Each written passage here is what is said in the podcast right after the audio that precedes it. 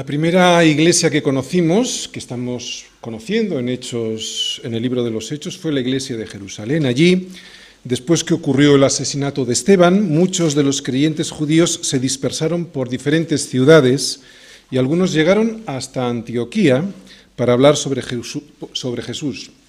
Primero, ¿a quién? A los judíos, pero después vimos cómo lo hicieron también a los gentiles. Este libro de los Hechos nos dice que la mano del Señor estaba con ellos y que gran número creyó y se convirtió allí en Antioquía. Esta noticia llegó a los oídos de los que estaban en la iglesia en Jerusalén y enviaron a quién? A Bernabé, ¿os acordáis? Para que fuese hasta Antioquía. Este llegó y al ver la gracia de Dios se regocijó y se quedó con ellos para exhortarles a que continuasen en el camino con el Señor. Después, al ver el gran trabajo que tenía Bernabé, se acordó de Saulo, que estaba en Tarso, y se fue hasta Tarso para ir a buscarle, para que le ayudase en la obra aquí en Antioquía. Todo esto lo veíamos en Hechos 11. Ahora vemos que esta iglesia, después de más de un año, ¿eh? después de haberse traído a Pablo desde Tarso y estar como pastor Bernabé, después de más de un año, esta iglesia ya está bien asentada, ya es una iglesia madura tiene maestros y profetas y además tiene la disposición y la determinación de ir a hacer misión, ¿no? misión en otras ciudades. Vimos que la iglesia confirmó lo que era evidente entre todos ellos, que Bernabé y Saulo servían al Señor. Por eso cuando el Espíritu Santo les llamó, les apartó y les envió a las misiones, nadie se resistió a ayudarles y a despedirles en su viaje misionero. El domingo pasado, pues, vimos el inicio de este primer viaje misionero que vemos en Hechos. Hoy vamos a ver cómo continúa este primer viaje de Pablo y de Bernabé y también de Juan Marcos, ya que estamos más o menos en la mitad, bueno, en una tercera parte del viaje. Vamos a repasar en un mapa las ciudades por las que pasaron. Fijaros ahí. De Antioquía llegaron o pasaron hasta Seleucia, que es una ciudad que está ahí en la costa. De ahí a Salamina, que está en la isla de Chipre.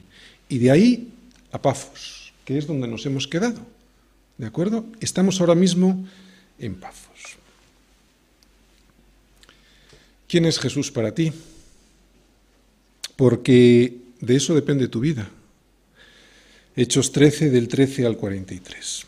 Y no solo tu vida eterna, también tu vida aquí en la tierra, la verdadera vida, la vida en abundancia, poder cumplir el propósito para el cual uno fue creado, entender quién eres, encontrar tu identidad perdida. Todo esto que la mayoría de las personas ni se les ocurre preguntarse, ni siquiera lo quieren plantear en su vida, todo esto depende tan solo de una cosa, de quién es Jesús para ti, tu sirvienta, tu maestro, tu Dios y Señor? Mateo 19 del 16 al 17. Vino un joven a preguntarle al Señor. Dice así. Entonces vino uno y le dijo, Maestro bueno, ¿qué bien haré para tener la vida eterna? Y Jesús le dijo, ¿por qué me llamas bueno? Ninguno hay bueno sino Dios. Este joven no entendía con quién estaba hablando, con quién se estaba relacionando. De ahí la importancia de saber quién es Jesús. A este joven el Señor no le permitió que le llamara maestro bueno, porque bueno solo hay uno, Dios. Por lo tanto, Jesús no es Dios. Sí que lo es. Jesús no le permitió a este joven llamarle maestro bueno porque le estaba diciendo, o me reconoces como Dios, o no me llames bueno, porque bueno solo hay uno. Y la respuesta de Jesús para nosotros a la pregunta de quién es Jesús va a ser la misma si no le reconocemos como Dios. No me llames bueno, porque bueno solo hay uno. Jesús mismo, si no le reconocemos como a Dios, no te lo permite. O le llamas mi Dios y mi Señor mi Salvador y mi Cristo, el Dios de mi Salvador, ¿O es Jesús mismo quien no te permite que le llames maestro bueno? Él no es alguien intrascendente en tu vida, un simple maestro, por muy bueno que sea. No es un complemento o algo que te hace más presentable delante de la sociedad. No. O es mi Dios y mi Salvador y mi Señor y mi Cristo, o no es nadie. La mayoría de la gente ante la pregunta que Jesús le hizo a sus discípulos en Mateo 16, 15, ¿y vosotros quién decís que soy yo? Le dirían, pues un maestro bueno.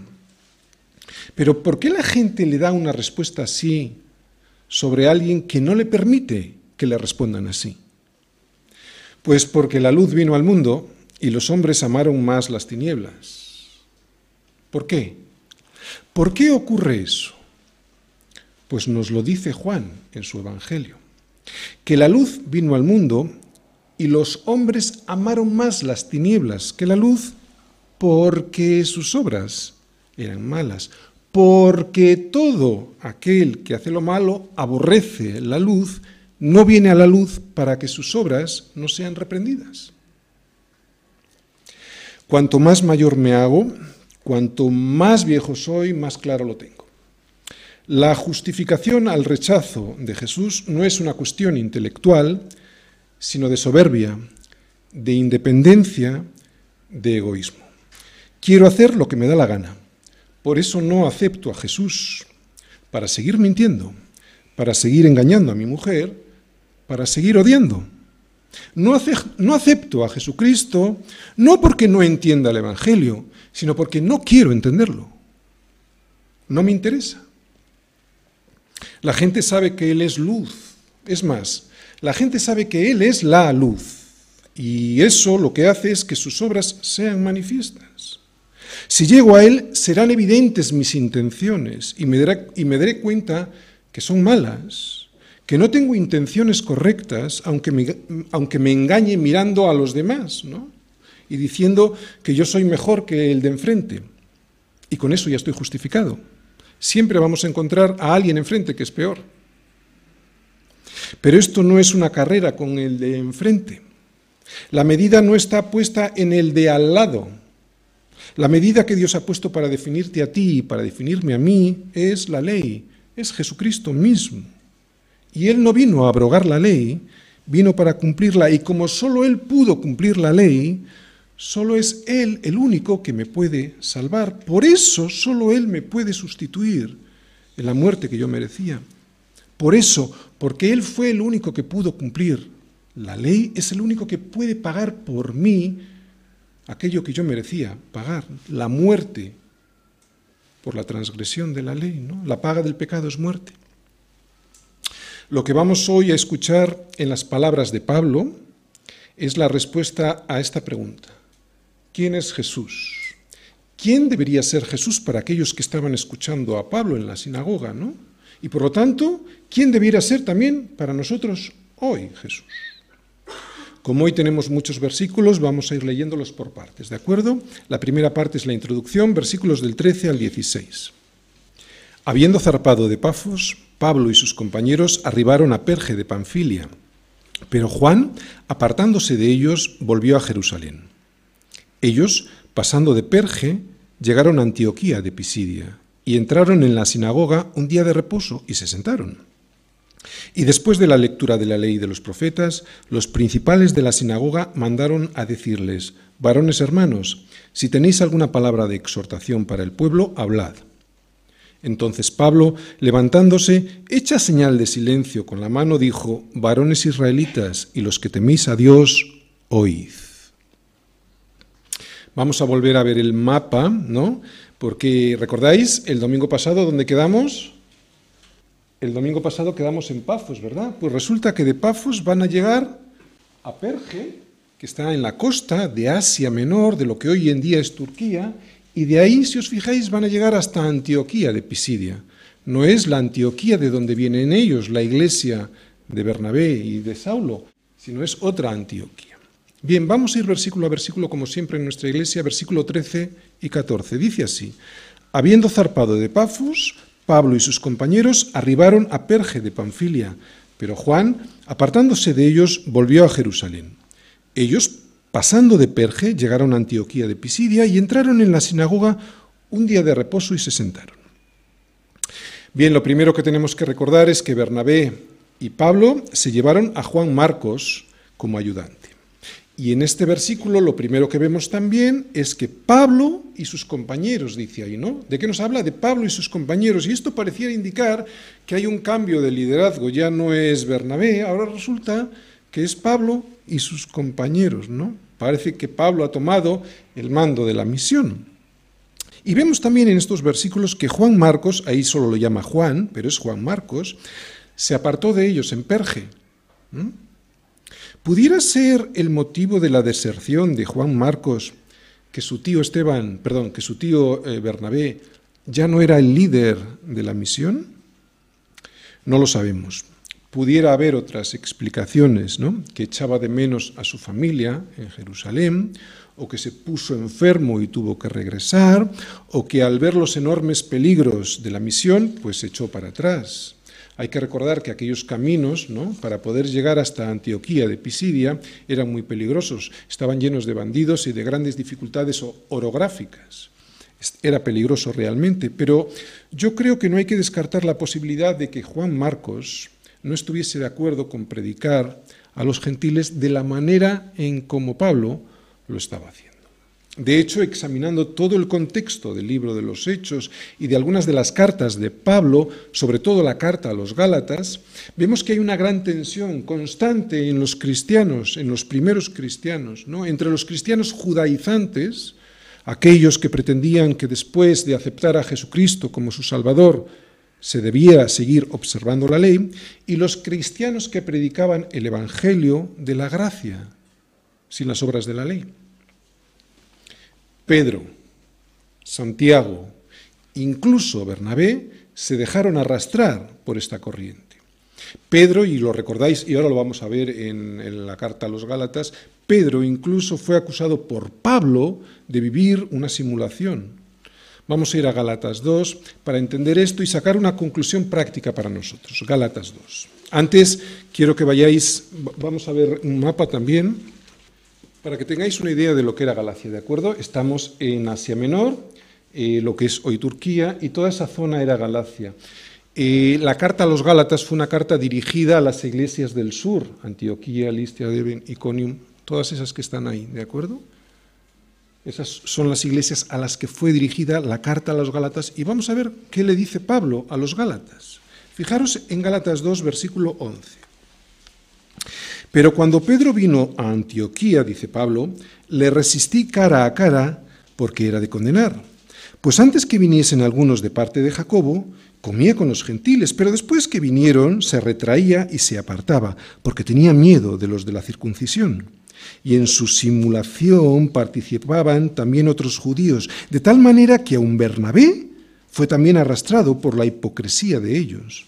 Pero cuando vi que no andaban rectamente conforme a la verdad del Evangelio, dije a Pedro, delante de todos, si tú siendo judío vives como los gentiles y no como judío, ¿por qué obligas a los gentiles a judaizar? Nosotros, judíos de nacimiento y no pecadores de entre los gentiles, sabiendo que el hombre no es justificado por las obras de la ley, sino por la fe en Jesucristo, nosotros también hemos creído en Jesucristo para ser justificados por la fe de Cristo y no por las obras de la ley, por cuanto las obras de la ley nadie será justificado. Versículo 18 dice, porque si las cosas que destruí las mismas vuelvo a edificar, transgresor me hago, ¿no? Nos, Pablo les está diciendo aquí en esta carta a los Gálatas, que estaban influenciados por los judaizantes, que no solo somos salvos por gracia, les está diciendo que además de ser salvos por gracia, vivimos por gracia. Y esta es la lucha que estamos viendo en estos primeros tiempos del cristianismo. Así que no sabemos, volvemos a hechos, no sabemos los motivos de la deserción de Juan Marcos. Lo que sí es evidente es que Pablo se enfadó muchísimo con él y que tardaron también muchísimo tiempo en reconciliarse. se enfadaron tanto que como vemos en, Hechos 15, al final, cuando lleguemos a Hechos 15, os acordaréis de esto, eh, cuando se va a iniciar el segundo viaje misionero, estamos en el primer viaje, Bernabé se termina por apartar de Pablo, al igual que Juan Marcos. Así que ya no vuelven a ser Bernabé y Pablo, en este segundo viaje que veremos en Hechos 15, eh, compañeros de misión. Así que observando todas estas cosas, yo no creo que el enfado de Pablo con Juan Marcos tenga que ver con una enfermedad o con algo menor, ya que Pablo también enfermó en este viaje. Yo no me imagino a Pablo enfadándose por esto. Pudiera ser más bien porque había diferencias grandes, profundas, en cuanto a quién había que predicar primero, si a los judíos o a los gentiles, y además cómo hacerlo. El llamado concilio de Jerusalén, que vamos a ver también en Hechos 15, intentará zanjar la cuestión, pero hay que reconocer que esto fue algo que estuvo permanentemente los primeros años del cristianismo teniendo tensión. Y como hemos visto en la carta a los Gálatas, fue una respuesta de Pablo, esta carta, a aquellos que intentaban imponer las obras de la ley a aquellos que ya habían creído en la gracia. Simplemente estoy poniendo un contexto histórico, de acuerdo de lo que estaba ocurriendo y por qué podría haberse marchado Juan Marcos. No lo sabemos, pero yo creo que había, habrá sido algo realmente importante, profundo, no algo superficial. ¿no? ¿Qué nos enseña este enfado a nosotros? Pues que podemos tener y tendremos diferencias, pero las escrituras, el Espíritu Santo y la Iglesia nos han sido dadas como regalo para entender que el amor de Dios es suficiente para poder edificarnos mutuamente y terminar por entender qué es lo que Dios quiere para nosotros. Solo Jesucristo pudo conseguir lo que al final vamos a ver en la vida de Pablo. Pablo estaba preso al final de sus días y a punto de morir y le escribe estas palabras a Timoteo y las escribe sobre Juan Marcos. Fíjate tú, bastantes años después de esto que estamos viendo ahora, lo que le dice. Solo Lucas está conmigo, le dice Pablo a Timoteo. Toma a Marcos, a Juan Marcos, y tráele contigo, porque me es útil para el ministerio. Solo Jesucristo consigue esto. No sabemos cuándo se perdonaron, pero se perdonaron. Pablo en sus fuerzas solo hubiese acumulado odio, que le hubiera llevado a la muerte espiritual. Por eso solo es Jesucristo quien consigue el perdón de verdad.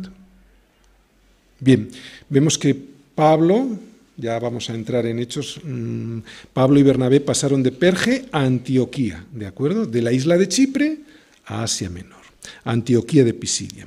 Y allí entraron en la sinagoga un día de reposo, un día sábado. ¿Y qué pasó? Pues lo leemos. Versículo 15.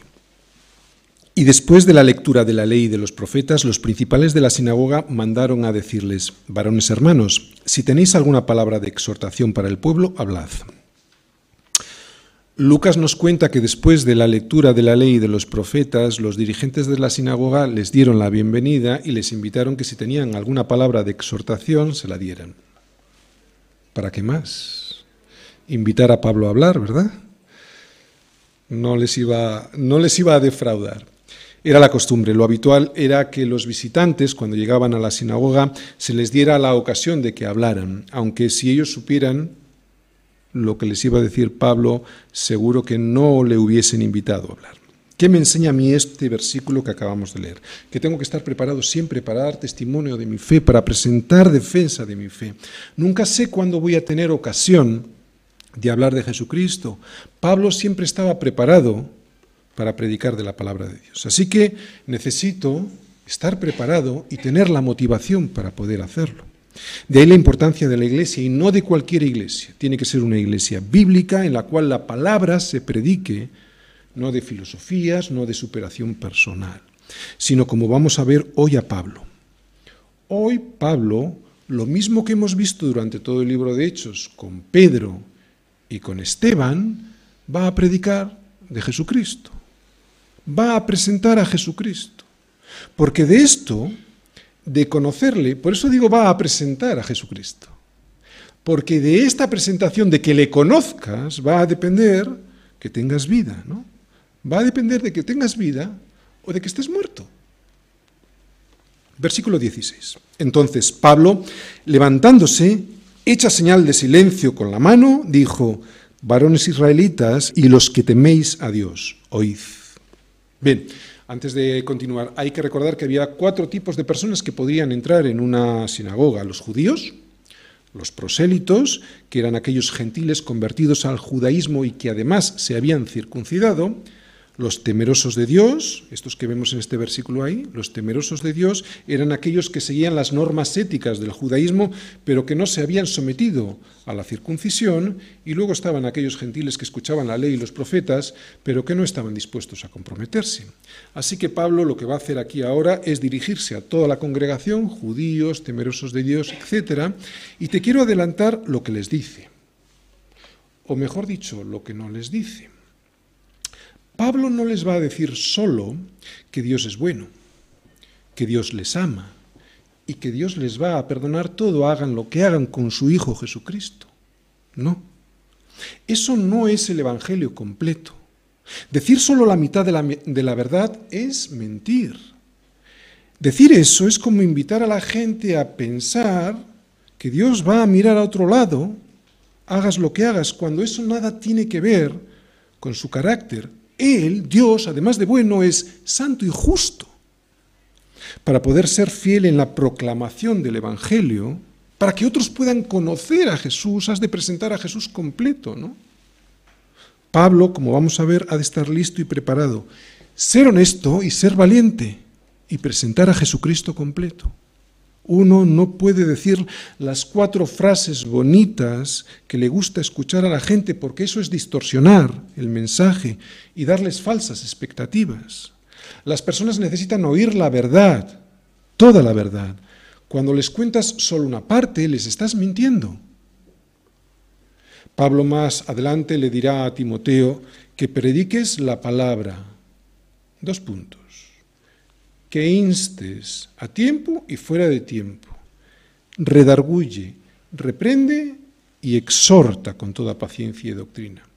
Así pues, hemos de estar listos para que en cualquier ocasión que presentemos a Jesucristo, porque eso es predicar, presentar a Jesucristo, podamos instar, podamos redarguir, reprender si es necesario, y para eso hay que ser valiente y conocer la Escritura, y exhortar animar. ¿no? Bien, vamos a empezar con el, con el eh, discurso de Pablo. La primera parte de este discurso yo lo he titulado Es Dios quien lo hace todo a pesar de nuestra rebelión. Versículo 17. El Dios de este pueblo de Israel escogió a nuestros padres y enalteció al pueblo, siendo ellos extranjeros en tierra de Egipto, y con brazo levantado los sacó de ella. Y por un tiempo como de 40 años los soportó en el desierto. Aquí la palabra soportar no es que los estaba aguantando así a regañadientes, sino que los cuidó, que los estaba cuidando, ¿no? que los llevaba en sus brazos. Versículo 19. Y habiendo destruido siete naciones en la tierra de Canaán, les dio en herencia su territorio. Después, como por 450 años, les dio jueces hasta el profeta Samuel Dios llamó a Samuel para que le sirviese como sacerdote y como profeta, para que sirviese de puente entre los jueces y los reyes de Israel. Versículo 21. Luego pidieron rey, y Dios les dio a Saúl, hijo de Cis, varón de la tribu de Benjamín, por cuarenta años. Quitado éste, les levantó por rey a David, de quien dio también testimonio diciendo, He hallado a David, hijo de Isaí, varón conforme a mi corazón, quien hará todo lo que yo quiero. Hay muchos libros en las librerías cristianas que tienen títulos como este. Cinco pasos para conseguir, pon lo que quieras, lo que te apetezca. Eh, en realidad lo que quieren decir es cinco pasos para servirme de Cristo a mi antojo, cinco pasos para usarle en mi propio beneficio. Hoy en estos versículos que acabamos de leer hay cinco pasos para tener la vida eterna, la vida de verdad. Pero a diferencia de los libros que se venden por ahí hoy en día y con esos títulos tan estudiados comercialmente, Son cinco pasos que da Dios por mí, no los doy yo. Y además no son esos pasos para sacarle cosas a Dios, sino para que Él pueda cumplir su voluntad en mi vida. Y la garantía de que estos pasos son correctos es que estos pasos los da Dios por mí. Yo quiero que te goces hoy, que escuches estos pasos y como soy yo el que hablo, te diré que es el recorrido del mapa de mi vida. No sé si será el recorrido del mapa de tu vida, pero este mapa que yo voy a recorrer es mi vida. Vamos a leer otra vez de los versículos del 17 al 19 y quiero que vayas subrayando las palabras en las que yo pongo énfasis. El Dios de este pueblo de Israel escogió a nuestros padres y enalteció al pueblo, siendo ellos extranjeros en tierra de Egipto y con brazo levantado los sacó de ella, o sea, de la opresión, de la tiranía de Egipto. Y por un tiempo como de 40 años los soportó, o sea, los cuidó en el desierto. Y habiendo destruido siete naciones en la tierra de Canaán, les dio en herencia su territorio. Pasos que Dios ha dado por ti a pesar de nuestra rebelión. Primero, nos escogió. Si hoy estás aquí y le puedes llamar a Jesús Señor, porque haces su voluntad, la voluntad del Padre y no la tuya. Si hoy estás aquí diciéndole, ¿quién soy yo para que me perdones? Si has descubierto que eres un desventurado, miserable, pobre, ciego y desnudo, como nos dice Apocalipsis 3, Apocalipsis 3 17. Si reconoces que es Él quien te ha sacado del muladar, o sea, del estercolero, del basurero de tu propia existencia. Si consigues ver todo eso en el día de hoy, no es porque tú o yo lo pudiéramos ver por nosotros mismos, sino porque Él nos escogió. Él me escogió y me vistió. Me vistió con su justicia, que es Jesucristo. Si yo hoy aquí me quitara ese vestido, no el que llevo puesto, sino su justicia de mi vida, y me pudieseis ver tal y como soy, solo veríais heridas, hinchazón y una podrida llaga desde los pies hasta la cabeza. Eso es lo que dice Isaías 1.6 de mí antes de que Dios me escogiese. Es la justicia de Cristo la que me hace presentable delante de Él y eso es porque Él lo quiso, yo no pude aportar nada, Él me escogió. Segundo paso que da Dios por mí. Nos enalteció. ¿Cómo nos enalteció? Juan 1.12.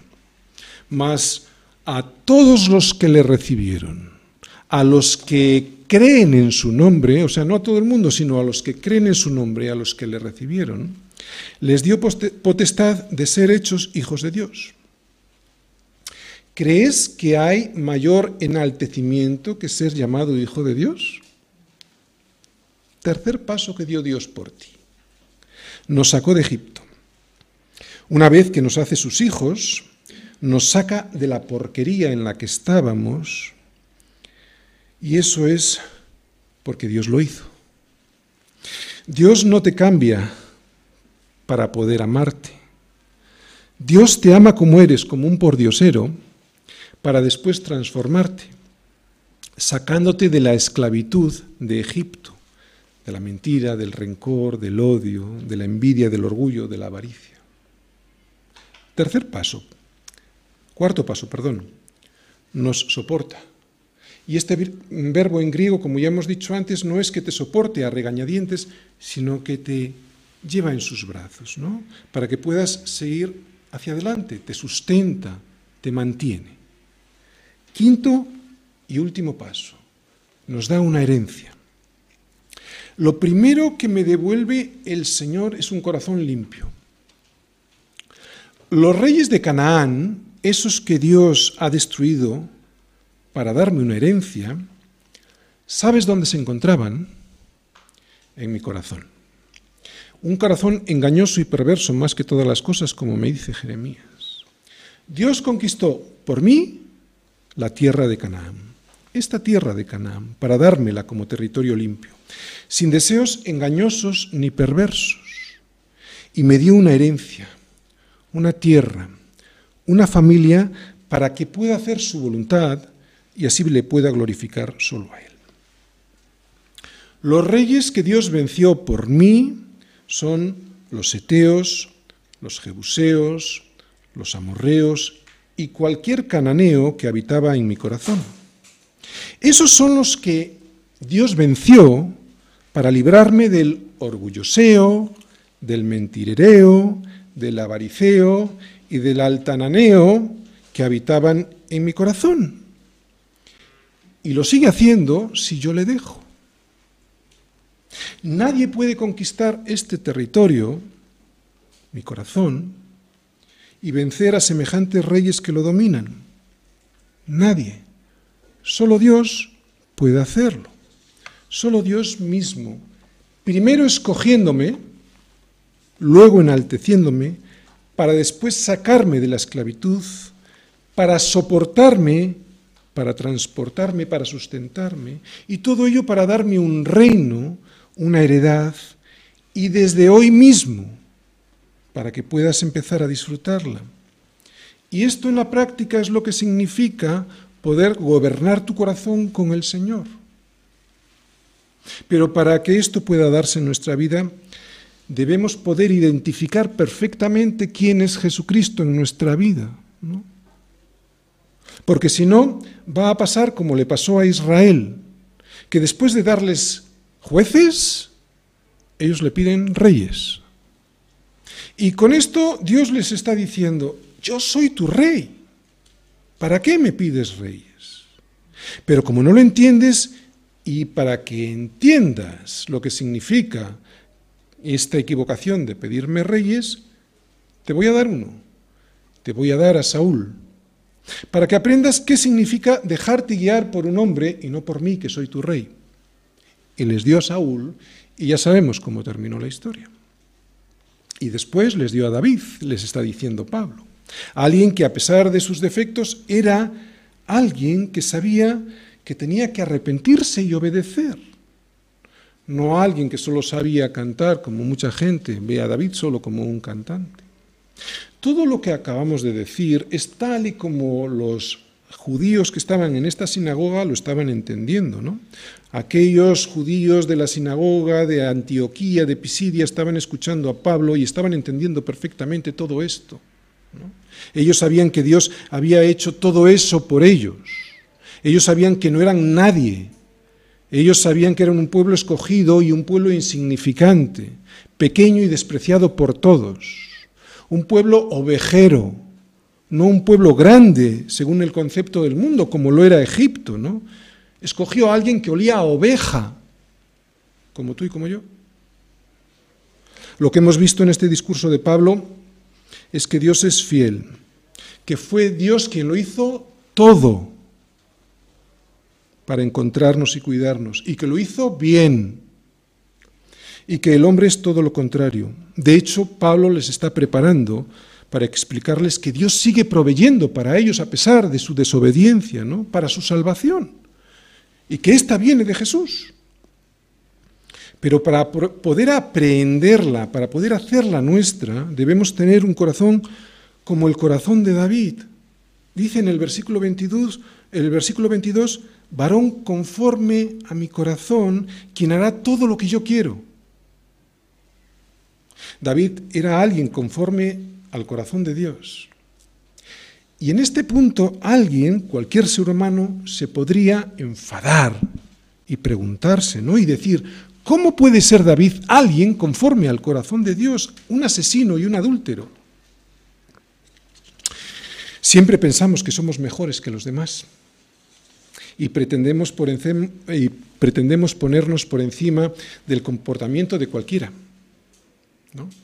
A los demás los vemos como un rey David cualquiera, alguien que es un adúltero y un asesino, pero yo no.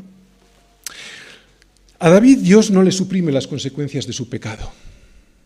las consecuencias gravísimas que tuvo David y sus hijos, el Señor no se las quitó. Pero Dios nos dice que veía a David y que era conforme a él. ¿Cómo era el corazón de David?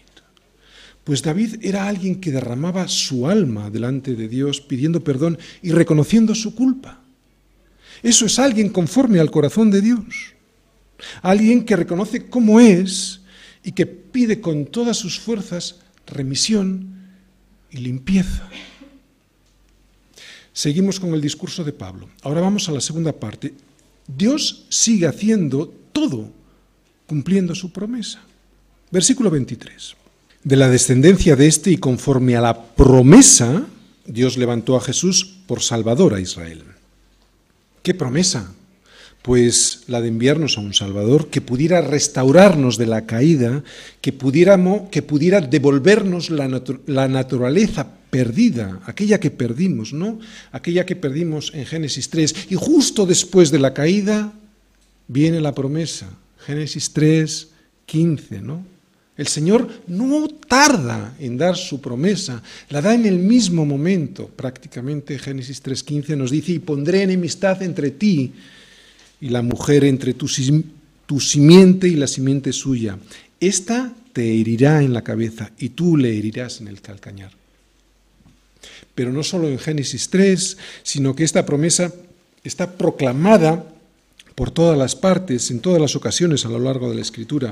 Muy especialmente se lo promete al rey David, que es lo que les recuerda en este versículo 23 de Hechos, Pablo a los que están escuchando en la sinagoga, que de su descendencia, de la del rey David, no de la del rey Saúl, tendrán alguien que será Salvador, a alguien que vendrá de la descendencia de David, que es alguien conforme al corazón de Dios. Versículo 24. Antes de su venida, o sea, antes de la venida de Jesús, del Salvador, predicó Juan el bautismo de arrepentimiento a todo el pueblo de Israel. Fijaros la palabra arrepentimiento. Este versículo lo que nos dice es que lo primero que ha de venir a nuestra vida es el arrepentimiento para que luego pueda venir la salvación. No hay otra forma y los seres humanos nos empeñamos en que no sea así. Primero queremos ser salvados y luego ya veremos lo que hacemos con Jesucristo, ¿no? Si nos interesa, si nos conviene, decidiremos si obedecemos, pero primero que me salve. El ejemplo paradigmático, y paradigma es el ejemplo mejor que podemos poner. El ejemplo paradigmático de esto que digo está en la cruz en el ladrón que le dice, si tú eres el Cristo, sálvate a ti mismo y a nosotros. Si tú eres Dios, primero sácame de esta y luego yo ya consideraré si te concedo el privilegio de llamarme Cristo, de llamarte Cristo. No funciona así, funciona al revés. Funciona con el otro ejemplo que se ve en la cruz. El otro ladrón igual de ladrón que el primero, esto es muy importante, no más bueno, el otro ladrón, igual de ladrón que el primero, se arrepiente antes de que le sea concedido el reino. Le dice el otro ladrón, ¿ni aun tú temes a Dios estando en la misma condenación? Nosotros, a la verdad, justamente padecemos porque recibimos lo que merecieron nuestros hechos, mas este ningún mal hizo. Y dijo a Jesús, acuérdate de mí cuando vengas en tu reino. Entonces Jesús le dijo, de cierto, de cierto te digo que hoy estarás conmigo en el paraíso. ¿Qué vemos en este caso? Primero, reconocimiento de quién es Jesús. Alguien que está pagando por mi culpa y en mi lugar y sin merecerlo. Segundo, reconocimiento de mi situación y de que el padecimiento que tienen se lo merecen, que no son inocentes. ¿Te suena esto? Ah, pero es que yo no. Tercero, arrepentimiento, claro, al reconocer que no soy inocente. Si yo no me veo culpable, no me podré arrepentir de qué. Y cuarto, y ya por último, es la concesión del reino, pero no al revés, que era lo que quería el otro ladrón. Sácame de aquí y luego yo ya veré. Versículo 25 de Hechos 13. Mas cuando Juan terminaba su carrera, Estamos hablando de Juan el Bautista, ¿de acuerdo? Cuando, cuando Juan terminaba su carrera dijo, ¿quién pensáis que soy? No soy yo él, no soy el Mesías, mas he aquí viene tras mí uno de quien no soy digno de desatar el calzado de sus pies. Pablo pone por testigo de, que lo que estaba diciendo era verdad a nada más y a nada menos que a Juan el Bautista, alguien que los judíos conocían muy bien. Tercera parte del discurso de Pablo. Su promesa definitiva se cumple en la muerte y en la resurrección de Jesús. Versículo 26. Varones, hermanos, hijos del, linaje de Abraham, y los que entre vosotros teméis a Dios. A vosotros es enviada la palabra de esta salvación. Recuerda esta palabra. Porque los habitantes de Jerusalén y sus gobernantes, no conociendo a Jesús, salvación y conocer a Jesús, ¿de acuerdo? No conociendo a Jesús ni las palabras de los profetas que se leen todos los días de reposo, las cumplieron al condenarle. Y sin hallar en él causa digna de muerto, pidieron a Pilato que se le matase. Bien, si te fijas en el, versículo 26, habla de salvación. Y en el, en el 27 nos dice que no conocieron a Jesús. De ahí la importancia que te estoy diciendo en toda esta predicación de conocer a Jesús verdaderamente para tener la salvación. Hay una relación muy íntima entre conocerle personalmente y salvarse. Y a Jesús solo se le conoce a través de su palabra. La palabra y Jesús son una misma cosa. Así que, ¿cómo se salvan los seres humanos de su perdición, de lo que es evidente en sus vidas aunque no quieran reconocerlo? Pues por la locura del Evangelio. En el, versículo 27 dice, los habitantes de Jerusalén y sus gobernantes, no conociendo a Jesús, ni las palabras de los profetas que se leen todos los días, o sea, Jesús y su palabra en una misma cosa. Puedes leer su palabra como la leían estos judíos todos los días y no conocer a Jesús. No es lo mismo leer la palabra que oír la voz de Jesús. No es lo mismo tener la letra que tener el espíritu de la letra. Y Pablo les está explicando que aunque leían todos los días la palabra, no escuchaban la palabra, y esto es algo para que nosotros también le prestemos atención. Y que precisamente por eso como no escuchaban, le condenaron, porque al venir lo que estaban deseando y esperando, no le conocieron. Otra vez, la relación íntima entre conocerle y salvarse, se condenaron porque aquel que estaban esperando, al verle, no le conocieron. De ahí la importancia de conocer a Jesús, de ahí la importancia del título de esta predicación, ¿no? ¿Quién es Jesús para ti? Porque de eso depende tu vida. Y cuidado, porque le podemos tener como una sirvienta, por eso estoy insistiendo, ¿quién es Jesús para ti? Versículo 29. Y habiendo cumplido todas las cosas que de él estaban escritas, quitándolo del madero, lo pusieron en el sepulcro. Mas Dios le levantó de los muertos y él se apareció durante muchos días a los que habían subido juntamente con él de Galilea a Jerusalén, los cuales ahora son sus testigos ante el pueblo. Dios le levantó de los muertos y eso lo que significa es que Él fue el único que venció a la muerte, por eso es Él el único que te puede dar la vida, la vida eterna, la vida de verdad. Versículo 32. Y nosotros también nos anunciamos el Evangelio de aquella promesa hecha a nuestros padres O sea, esto no me lo invento yo, dice Pablo. Esto ya estaba escrito. Esto ya estaba escrito a nuestros padres, pero no estabais atentos y cuando le visteis, no le conocisteis. Nos puede pasar a nosotros también, que nos lo presenten y no le conozcamos. Versículo 33. La cual Dios ha cumplido a los hijos de ellos, a nosotros resucitando a Jesús, como está escrito también en el Salmo segundo. Mi hijo eres tú, yo te he engendrado hoy. Y en cuanto a que le levantó de los muertos para nunca más volver a corrupción, lo dijo así, os daré las misericordias fieles de David. Por eso dice también en otro salmo, no permitirás que tu, sal, que tu santo vea corrupción, porque a la verdad David, habiendo servido a su propia generación según la voluntad de Dios, durmió y fue reunido con sus padres y vio corrupción, mas aquel a quien Dios levantó no vio corrupción les menciona las escrituras, porque solo la palabra define la verdad.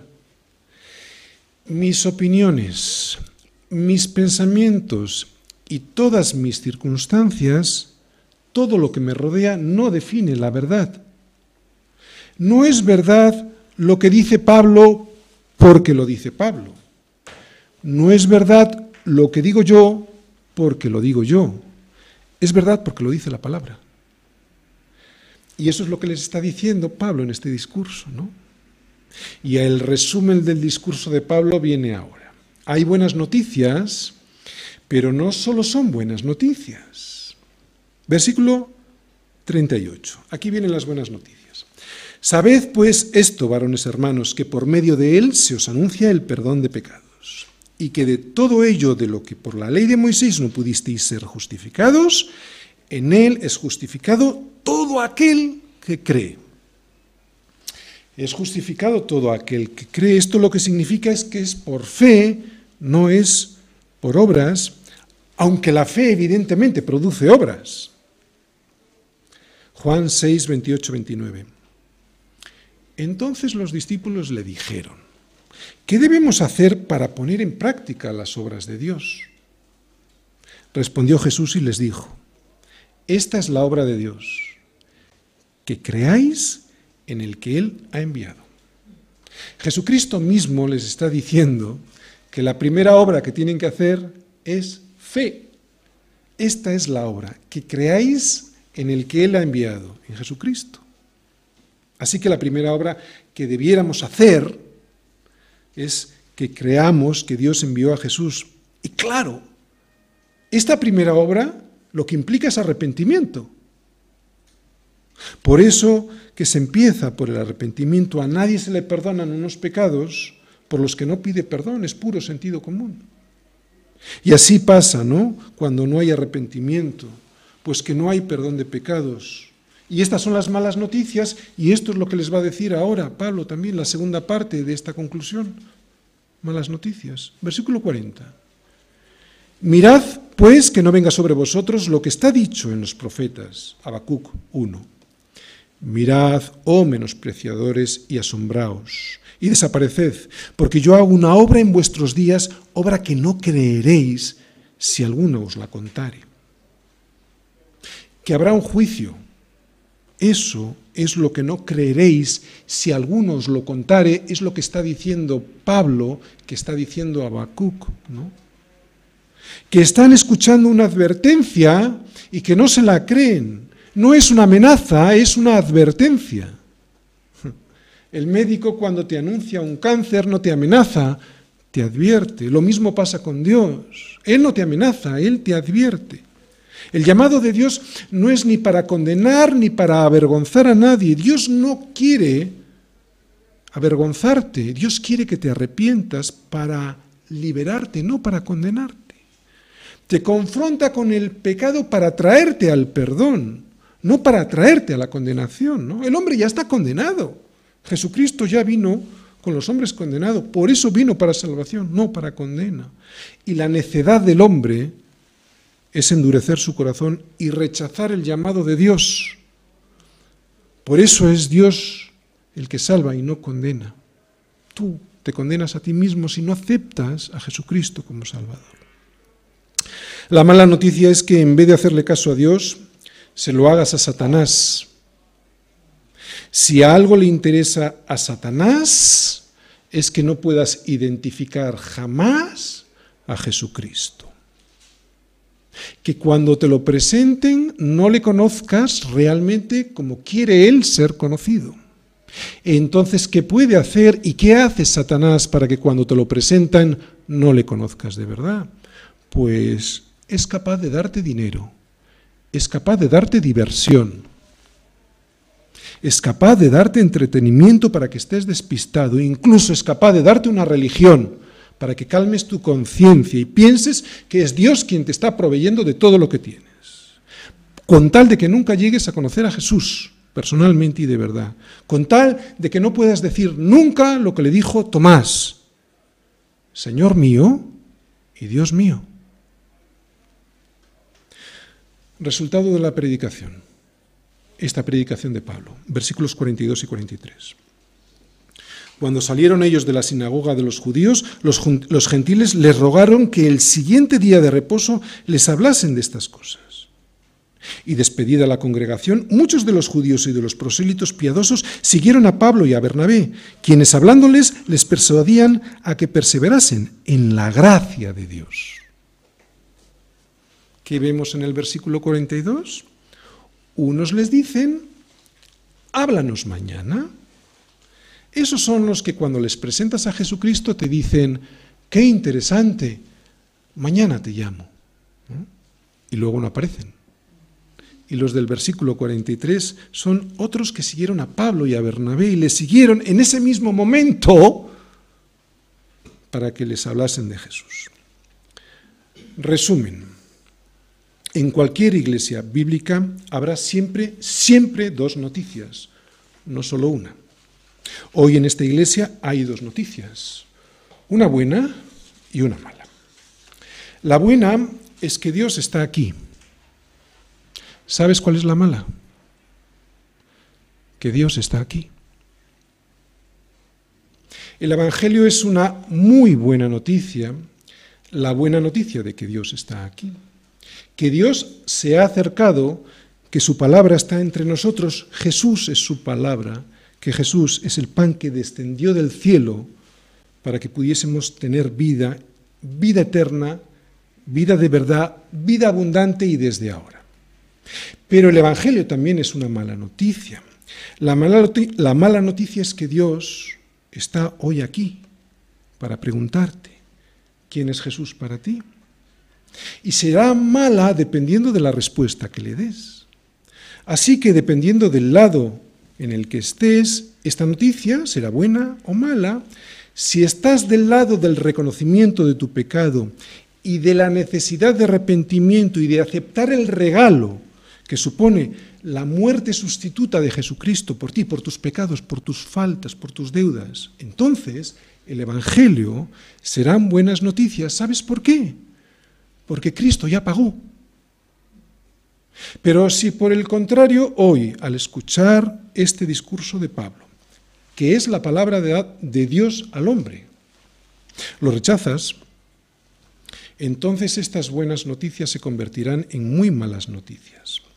Porque aunque Cristo ya pagó por ti, tú no has hecho efectiva esa muerte y resurrección en tu vida. Como es un regalo que no has abierto, es un regalo que no has recibido y como cualquier cosa que no se recibe, no se disfruta. Para poder disfrutarla hay que recibirla y eso es puro sentido común. Es un cheque firmado a tu nombre, pero que no vale de nada porque no lo has hecho efectivo. ¿Quién es Jesús para ti? ¿No? Así es como empezábamos la predicación de hoy. Es una pregunta importante y que poca gente se hace. De hecho, es la, más, la pregunta más importante que cualquier persona se debiera hacer jamás, incluso aunque haya llegado a Cristo, ¿no? ¿Por qué? Porque de eso depende la vida, de si cuando te lo han presentado le has conocido realmente como Él quiere ser conocido, no como a ti te interesa. ¿Y vosotros quién decís que soy yo? Le dijo Jesús a sus discípulos y nos lo dice hoy a nosotros también, ¿no? Pedro le dijo, tú eres el Cristo, el Hijo del Dios viviente. O dicho de otra manera, para que lo entendamos definitivamente, ¿no? Jesús es la respuesta de amor por ti y clavada en una cruz por tus pecados. Jesús es Dios mismo pagando el precio que tú y yo debíamos haber pagado. ¿Alguien más?